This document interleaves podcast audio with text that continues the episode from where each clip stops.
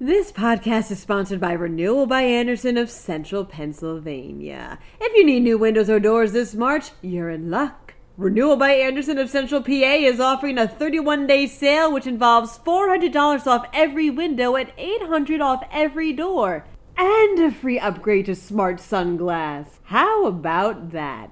Call seven one seven, seven two seven, seven five five eight or drop by r b a central p a dot com slash deals for more information. Hey Today in P A listeners, I'm actually out for just one more day, so enjoy another episode of Today in P A Light, a short and sweet pre-recorded episode that focuses on a single, more lighthearted story that's still, of course, all about Pennsylvania.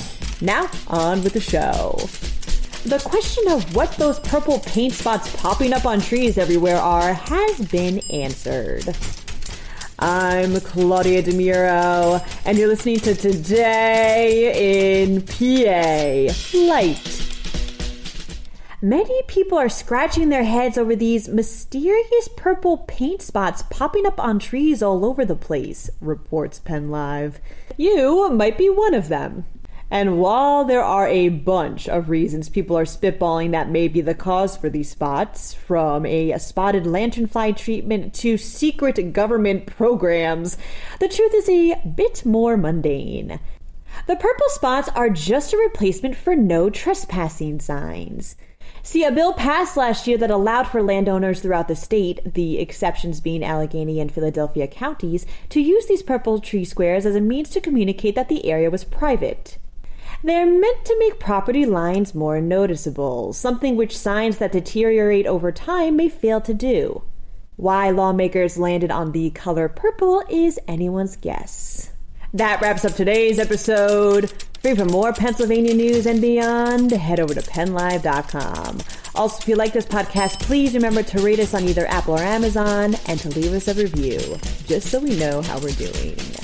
Thanks ahead of time, and as always, thanks for listening.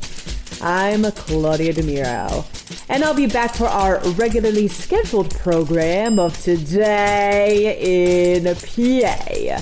Happy November, everybody.